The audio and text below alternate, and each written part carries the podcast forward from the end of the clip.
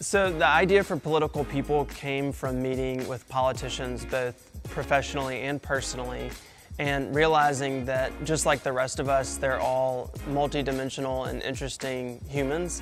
And I thought it would be really neat and powerful to humanize politicians and to explore um, who they are outside of the hot button issues. So things like their hobbies, their management style, past careers, family life, uh, their personality, uh, all the things that really make us all well-rounded people.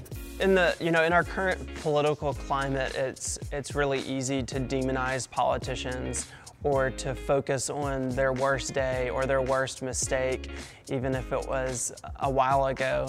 And I think it's, it's almost as if we've become so addicted to controversy that we forget who people are.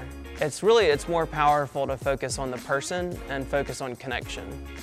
We're excited to release the podcast soon, and I hope that everybody will tune in and uh, get to know who, who our politicians are.